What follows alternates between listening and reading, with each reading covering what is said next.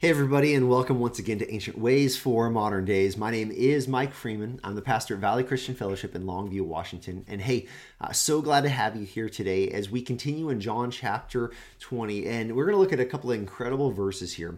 At this point, we have seen Jesus, his, his life, his death, we have now watched as he has been resurrected, and uh, and now we get to Jesus appearing not just to Mary but to the disciples. Let's look at this passage, uh, John chapter twenty, verses nineteen through twenty-one. It says, On the evening of that day, the first day of the week, the doors being locked where the disciples were for fear of the Jews, Jesus came and stood among them and said to them, Peace be with you. Look at this. This is cool.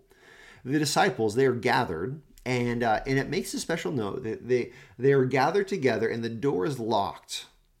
And the door is locked. The text tells us why. Why? For fear of the Jews.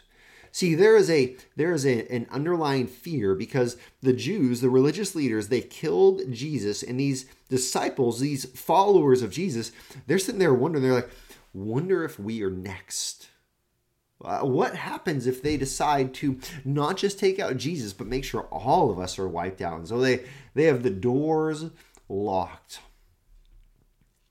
But notice what this means Jesus, he miraculously appears.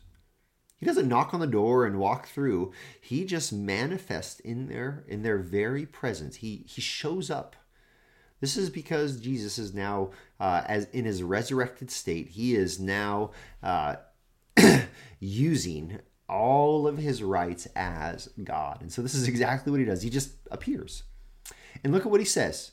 He doesn't say, hey, bow down. He says, peace be with you. You got to imagine they are bound up in fear. They are overwhelmed with fear. What if the Jews come? What what what if someone actually is uh, messing with us? I don't know. But Jesus appears and he says, "Peace be with you." They might have really been scared in this moment. Peace be with you. When he had said this, he showed them his hands and his side. Well, what's significant here? The, the scars in his in his hands from the the spikes being driven through, the side where Jesus was pierced to prove that he was dead. When the disciples, excuse me, then the disciples were glad that they saw the Lord. Maybe an understatement, they were glad. Jesus said to them, Peace be with you. And then here's the text As the Father has sent me, even so I am sending you. Here's what Jesus says He says, in the same way that God the Father sent me into the world, I am sending you. Well, this leads us to ask how, in fact, has God sent the Son? Well, God has sent the Son into the world as one who lives a holy life. And so Jesus sends us into the world as those who live holy lives. Uh, God the Father sent the Son into the world as those who who now live with a mission. You know, God, God sent Jesus to with this mission that He would uh, seek after those who are lost, and that He would lay down His life for them.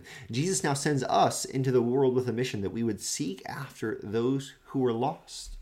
We are now those, we don't like, oh, we just got to hold up in our holy huddles and just live for ourselves, but rather we live with the mission of, of seeking after those who have yet to trust in Jesus. God sends Jesus into the world to live a life that is sacrificial, Jesus, he lays down his life for us. So we now live not for ourselves and not for our own desires, but we live looking for ways to, to be a living sacrifice that is holy and acceptable to God. This is this is the point. Jesus, look, I am sending you because I have been sent. I came and I lived a loving, sacrificial, purposeful mission in this world, empowered by God. Listen, now you are going to go and do the same exact thing. Now, we don't live lives that die to pay the, for the price of the sins of others. No, we, we can't do that. But we live lives as those who have been redeemed by Christ. And now we strive to point everyone toward Christ. This is what this is our calling. This is this is your purpose in life. You have now been sent by Christ. I have been sent by Christ. And so this leads us back to a theme that we've discussed many times. It's a theme that says that we have a purpose. A purpose. The purpose is to be sharing the gospel. Let me let me ask you, who who are those in your life that God has placed in your sphere of influence that you would be sharing the gospel with them? Who are your family members who have yet to trust in Jesus, or your coworkers, or your classmates, or your neighbors, or your friends? Who are your teammates on your sports teams? Who are the people that you are called to share the gospel with? This is not a mission for a select few, but rather we know this is a mission for each of us.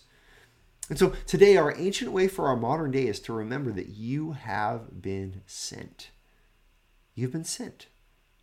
And so we should be praying for those that we've been sent to. We should be conversing with those we have been sent to. This is a reminder that we should be living on mission just like Christ did. And so, who, who are those in your life that you were called to love toward Jesus? Maybe even take this moment and write down their names.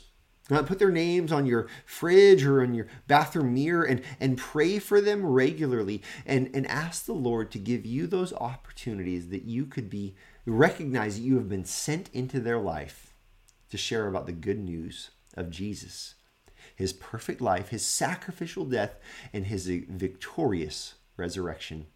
And this is our ancient way for our modern day.